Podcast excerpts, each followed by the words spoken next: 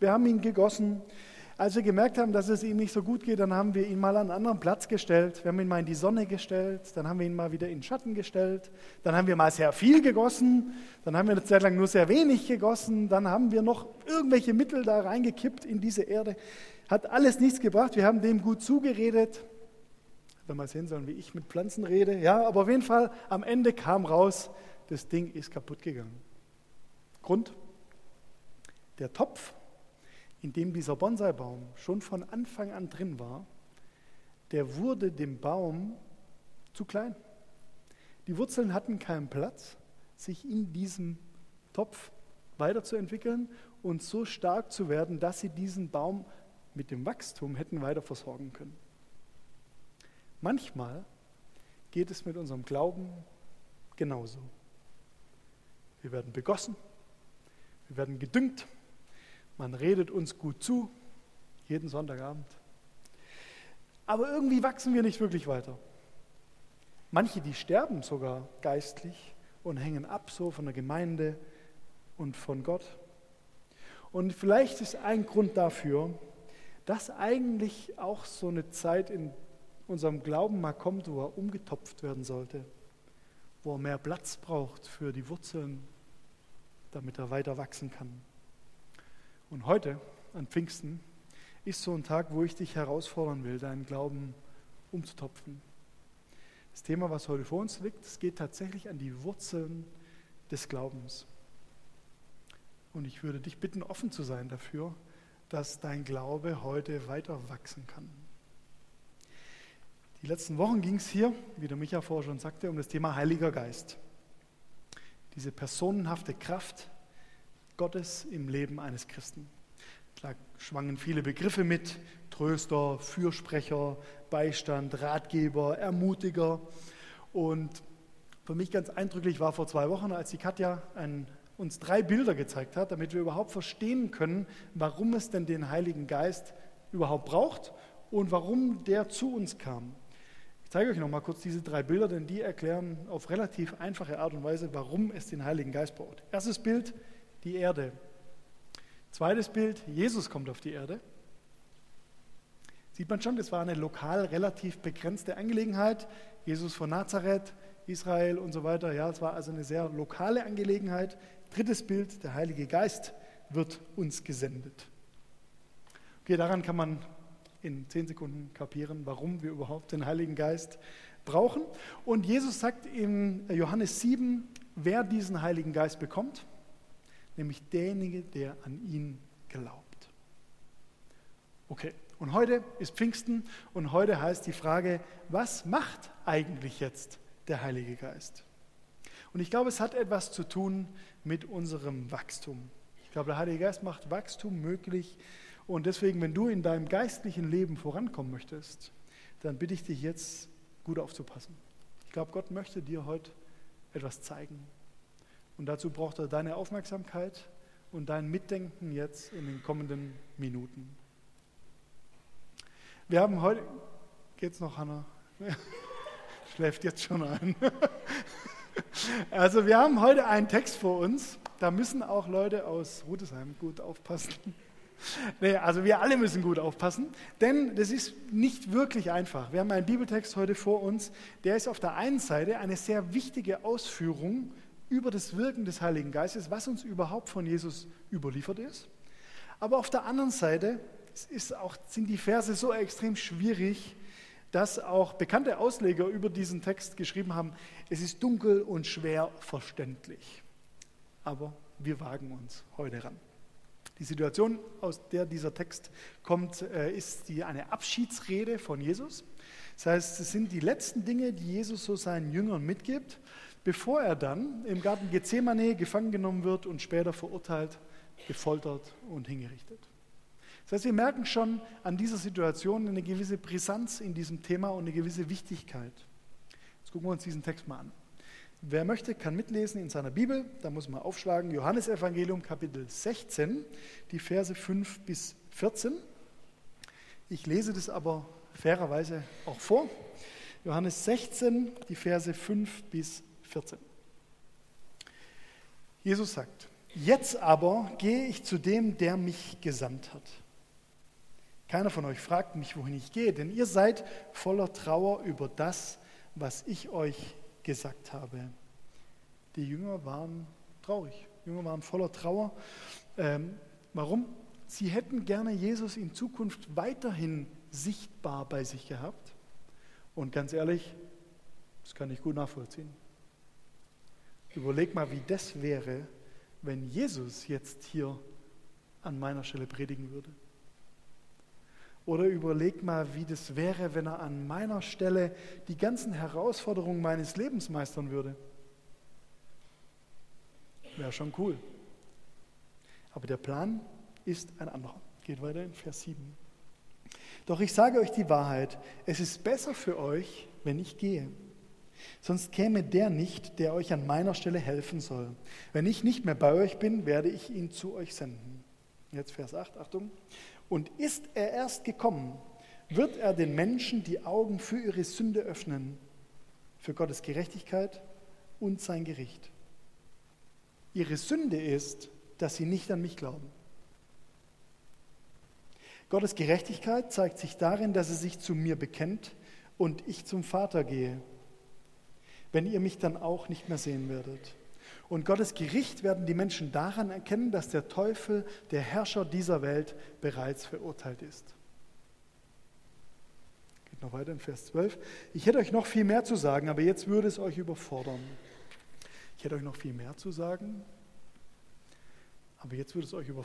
glaube, das ist Gottes Schule. Er teilt uns nicht alles auf einmal mit und er lässt uns auch nicht die notwendigen Erfahrungen, die wir machen müssen, alle auf einmal machen. Das würde uns überfordern. Ich glaube, Gott führt uns Schritt für Schritt in dieser Nachfolge. Und ich glaube, auch heute sind wir in einer ähnlichen Schule wie die Jünger damals.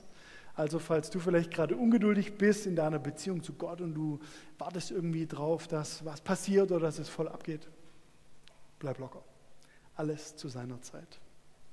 Und jetzt noch die Verse 13 und 14. Wenn aber der Geist der Wahrheit kommt, hilft er euch dabei, die Wahrheit vollständig zu erfassen. Denn er redet nicht in seinem eigenen Auftrag, sondern er wird nur das sagen, was er gehört hat. Auch was euch in Zukunft erwartet, wird er euch verkünden.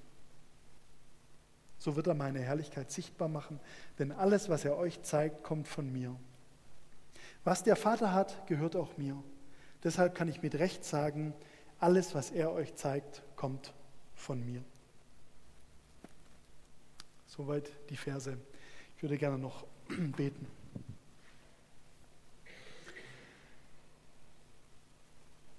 Gott, vielen Dank für diesen lauen Sommerabend. Danke, dass wir von dir geliebt sind. Danke, dass wir von dir gestärkt werden. Und danke, dass du uns jetzt wirklich was Entscheidendes für unser Leben und für unseren Glauben zu sagen hast. Bereite uns darauf vor und rede zu uns. Und benutze bitte auch meine vorbereiteten Worte dafür. Amen. Der Bibeltext heute, der gibt uns eigentlich schon so ein bisschen eine Struktur vor, die wir uns jetzt bei der Predigt ein bisschen näher angucken wollen. Da geht es um 3 wichtige Begriffe, die in diesen Versen 8-11 vorkommen. Und Jesus sagt, der Heilige Geist wird den Menschen die Augen öffnen. Und dann entfaltet er, was den Menschen aufgeht, wenn der Heilige Geist ihnen die Augen öffnet. Okay? Und deswegen würde ich gerne die Predigt überschreiben mit der Überschrift der Augenöffner. Und meine 3 Punkte heute heißen, wir sehen, was wir glauben dürfen, wir sehen, was wir geschenkt bekommen und wir sehen, was entschieden ist. Erster Punkt. Wenn der Heilige Geist uns die Augen öffnet, dann sehen wir, was wir glauben dürfen. Gucken wir nochmal Vers 8 an. Und ist er erst gekommen, wird er den Menschen die Augen für ihre Sünde öffnen.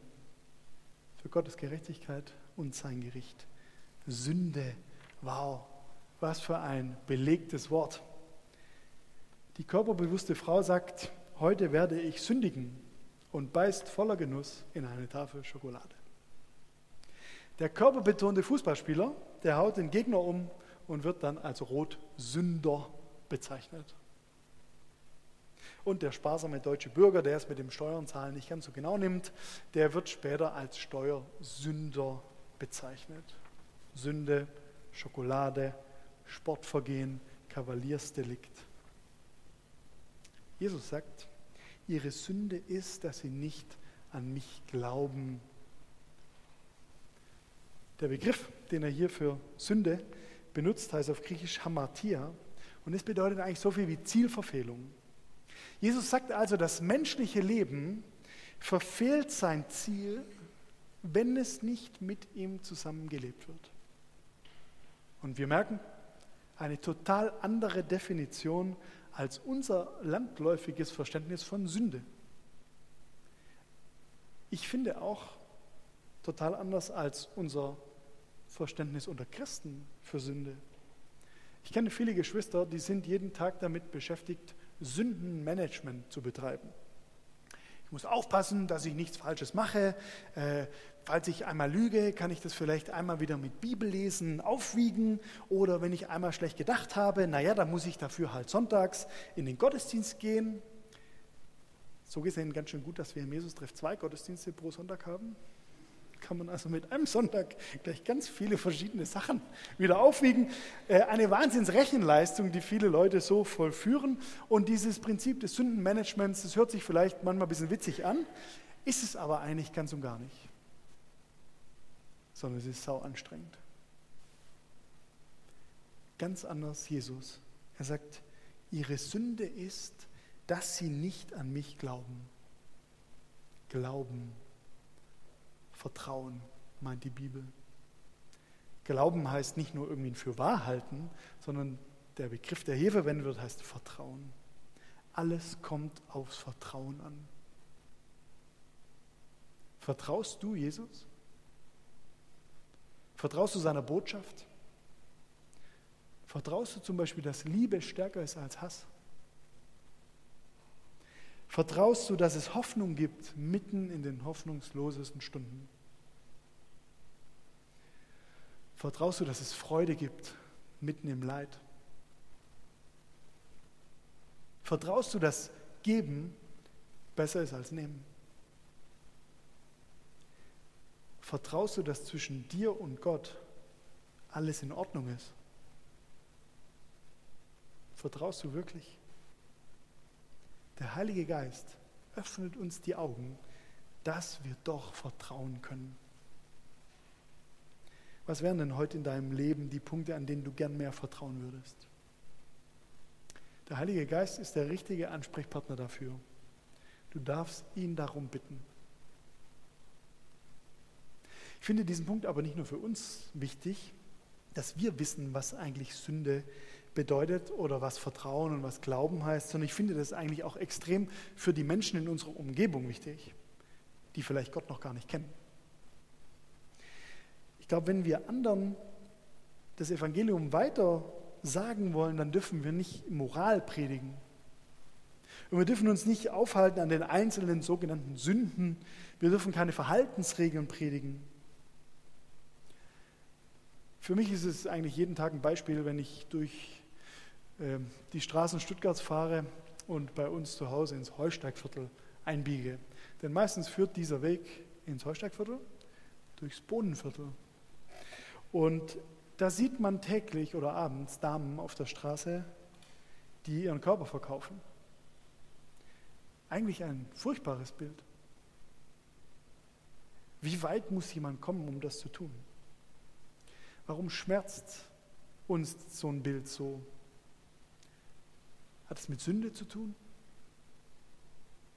Oder sollten wir doch in dem Zusammenhang auch lieber über Vertrauen reden? Was ist es zum Beispiel für eine Liebe, der diese Frauen und Männer vertrauen? Eine Liebe, die sich mit Geld kaufen lässt? Eine Liebe, auf die Zerstörung und Schuldgefühle folgen? Und was ist es auch für ein Frauenbild, dem man da vertraut? Weißt du, ich glaube, wenn Jesus heute durchs Bohnenviertel laufen würde, dann würde er nicht sagen, die Zielverfehlung ist die Prostitution, sondern die Zielverfehlung ist das fehlende Vertrauen. Jesus zu vertrauen heißt, Menschen wertzuschätzen. Jesus zu vertrauen heißt, Liebe kennenzulernen, wie sie gemeint ist. Jesus zu vertrauen, heißt seine Idee von Liebe zu leben. Und es heißt auch zu vertrauen, dass diese Art der Liebe die bessere Art von Liebe ist. Ich glaube, für uns heißt Jesus zu vertrauen, Schluss mit Sündenmanagement und los mit Vertrauen. Bitte, Heiliger Geist, öffne unsere Augen, damit wir sehen, wie wir vertrauen können. Wenn der Heilige Geist die Augen öffnet, sehen wir zweitens, was wir geschenkt bekommen. Nochmal kurz zu unserem Kernvers 8. Und ist er erst gekommen, wird er den Menschen die Augen für ihre Sünde öffnen, für Gottes Gerechtigkeit und sein Gericht. Und dann sagt Jesus weiter in Vers 10, Gottes Gerechtigkeit zeigt sich darin, dass er sich zu mir bekennt und ich zum Vater gehe, wenn ihr mich dann auch nicht mehr sehen werdet. Gerechtigkeit, noch so ein schwieriges Wort. Ein schwieriges Wort, weil ein belegtes Wort. Die einen sagen, ungerecht, FC Bayern, das bessere Team verliert im Champions-League-Finale daheim gegen Chelsea. Sauerei, ungerecht. Schweini wird zu Weini. Ungerecht. Und die anderen, die sagen, total gerecht. Chelsea hat einfach ein Tor mehr geschossen. So ist Fußball. Gerecht. Also unter Gerechtigkeit verstehen wir oft so eine Art von Richtigkeit. Ne? So muss es sein, so soll es sein, so ist es gerecht. Es ist Fußball das eine, unser Leben das andere. Und da hat Gerechtigkeit ja oft nicht was mit Fairness oder so zu tun. Ich kenne bei mir zwei grundverschiedene Sichtweisen von Gerechtigkeit. Ich weiß nicht, ob es bei dir im Leben die auch gibt. Auf der einen Seite denke ich, naja, ich bin schon eigentlich ganz okay.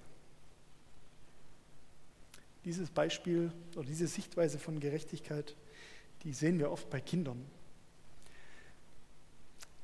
Jährlich an meinem Geburtstag, wenn wir meine Eltern einladen, dann hat mein Papa so ein kleines Büchle dabei und dann werden immer Geschichten ausgepackt, was der kleine Tobi im Kindergartenalter so schreckliche Dinge angestellt hat. Beispiel, Tobi als Klempner. Es gibt ein Bild von mir, da habe ich so einen gelben Bauarbeiterhelm auf, dicke rote Backen und einen Hammer.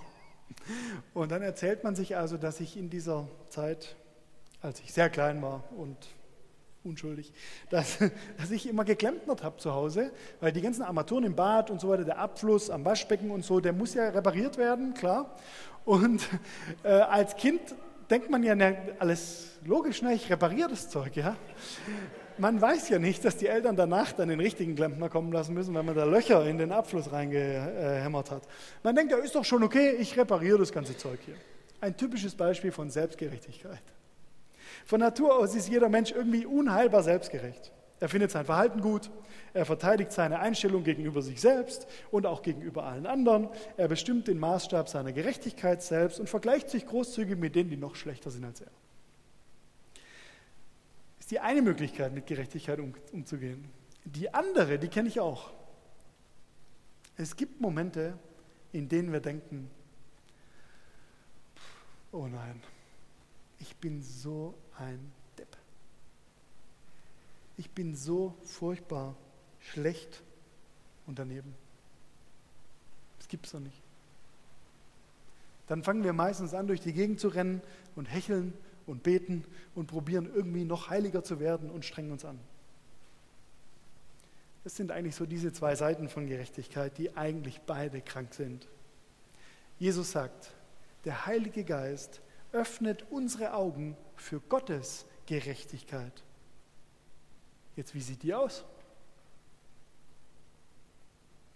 Wenn wir uns an diese Begriffsklärung wagen, müssen wir uns mit unserem alten Freund Paulus beschäftigen. Der hat ganze Briefe über dieses Thema Gerechtigkeit geschrieben. Und wenn wir den mal genauer angucken, dann lernen wir eigentlich drei Dinge über Gerechtigkeit. Erstens, kein Mensch ist vor Gott gerecht und kann vor ihm bestehen. Kein Mensch. Zweitens, Gott allein ist gerecht. Gott ist gerecht. Und drittens, Gott schenkt uns seine Gerechtigkeit. Wie geht es? Jesus sagt, Gottes Gerechtigkeit zeigt sich darin, dass er sich zu mir bekennt und ich zum Vater gehe, wenn ihr mich dann auch nicht mehr sehen werdet. Von was also redet Jesus hier? Von den Geschehnissen, die für die Jünger in dem Moment so unglaublich weit weg sind und doch innerhalb der nächsten Stunden und Tage nach diesem Gespräch stattfinden sollen. Jesus wurde kurz darauf an ein Kreuz genagelt. Und wir sagen oft, er hat meine Schuld an diesem Kreuz getragen. Und wir sagen auch oft, er hat meine Sünde genommen. Aber oft vergessen wir, dass er dadurch nicht nur etwas genommen hat, sondern dass er dadurch auch etwas geschenkt hat. Was? Gerechtigkeit. Durch Jesus wird Gottes Gerechtigkeit mir geschenkt. Anders gesagt, durch Jesus werde ich in Ordnung vor Gott. Gerechtigkeit, Richtigkeit ist nichts, was man kaufen kann, nichts, was man erarbeiten kann, nichts, was man herbeten kann. Es ist auch nichts, was man irgendwie erreichen kann. Die Gerechtigkeit Gottes wird uns durch Jesus geschenkt. Geschenkt. Und das kann man eigentlich nur verstehen, wenn der Heilige Geist uns die Augen öffnet. Es ist irgendwie göttlich ironisch. Das, was einmal als die tödliche Waffe gegen Jesus, gegen den Glauben seiner Jünger gedacht war, das, womit man ihn für alle Zeiten stumm und indiskutabel machen wollte, das Schandmal des Kreuzes, gerade das zeigt seine Gerechtigkeit auf. Der Vater hat den Sohn durch Auferweckung und Himmelfahrt bestätigt, verherrlicht, zum Herrn und Messias gemacht. Das müssen wir uns mal auf der Zunge zergehen lassen. Gott nimmt uns so an, wie wir sind. Ich bin mit Gott in Ordnung. Und du bist mit Gott in Ordnung. Schluss mit falscher Selbstgerechtigkeit und Schluss mit Selbstkasteiung, weil wir doch so schlecht sind. Bitte, Heiliger Geist, öffne unsere Augen, damit wir sehen, was wir geschenkt bekommen.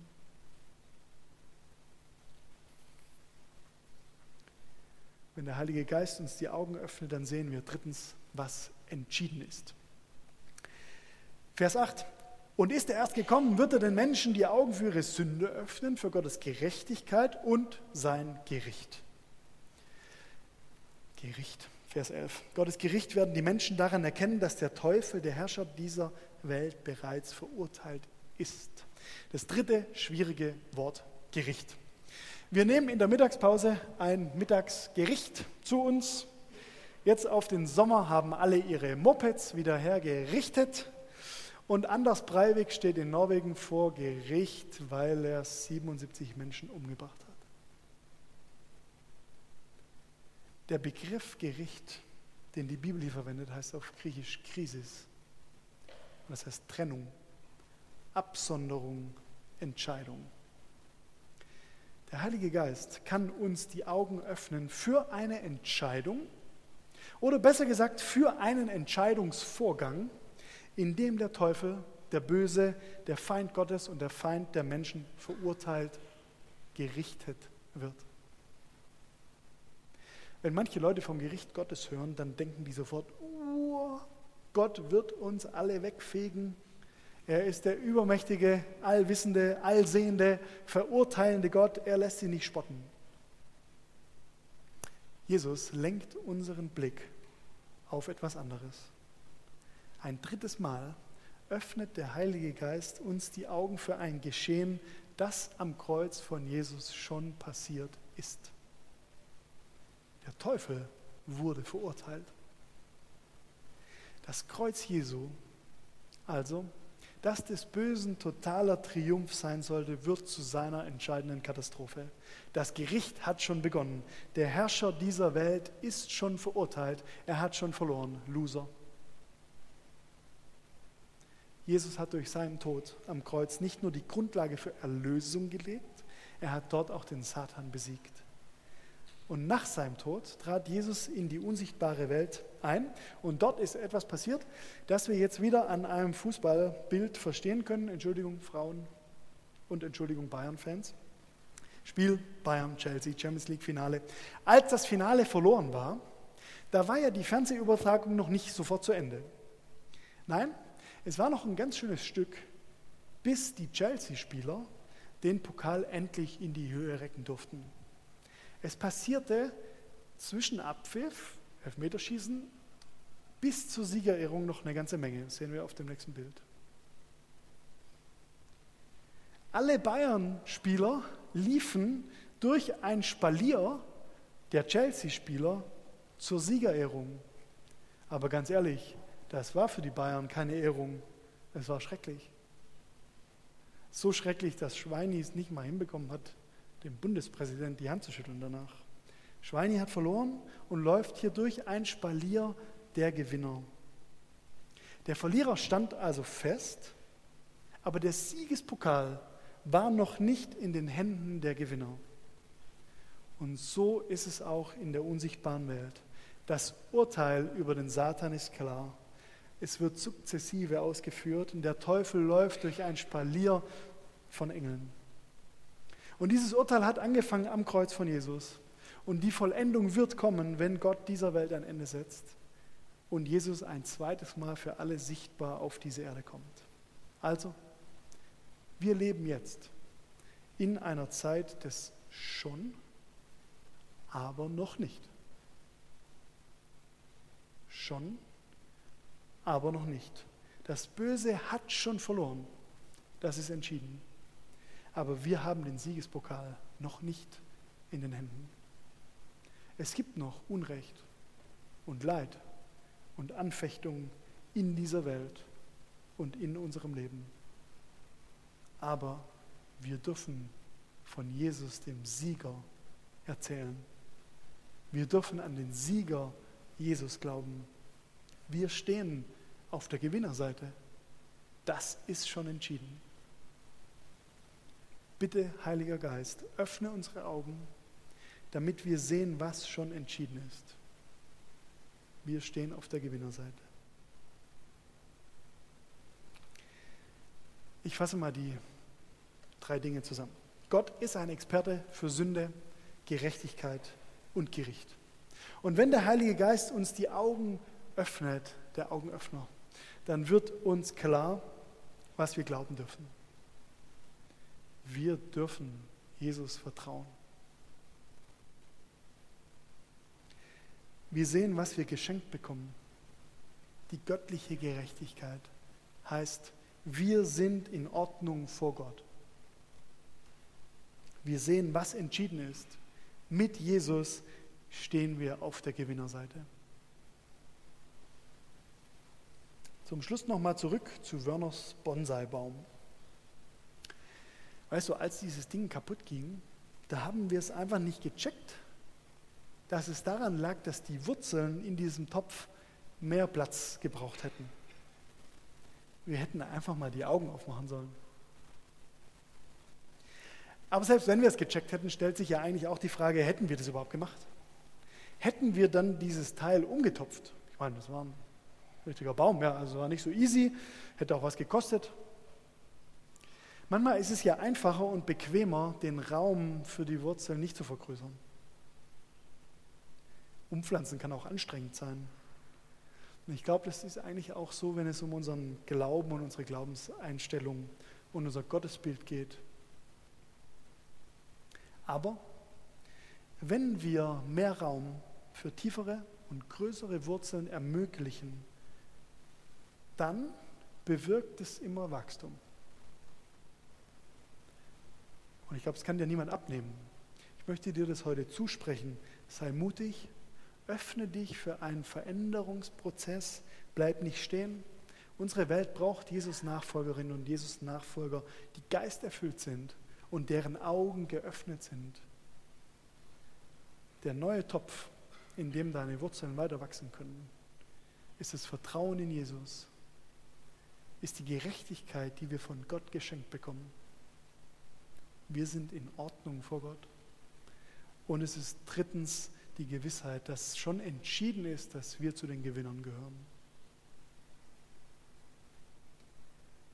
Für die Praxis kann das bedeuten, was willst du Gott heute hinhalten? In welchem Bereich deines Lebens und Glaubens willst du heute einen neuen Durchblick bekommen? Welchen Auftrag von Gott willst du heute neu anpacken? Welchen mutigen Schritt willst du heute einleiten? Ich glaube, es lohnt sich, wenn wir uns vom Heiligen Geist die Augen öffnen lassen für die Wahrheit, für Gottes Wahrheit. John Wesley, der Kirchenvater aus dem 18. Jahrhundert, hat mal gesagt, Glaube ist Liebe, Frieden und Freude im Heiligen Geist. Er ist die fröhlichste und die heiterste Sache der Welt. Er ist völlig unvereinbar mit Griesgrämigkeit, Missmut und Hartherzigkeit. Das ist Pfingsten. Ein Mensch, dessen Augen vom Heiligen Geist geöffnet sind, der lebt ein ansteckendes Leben.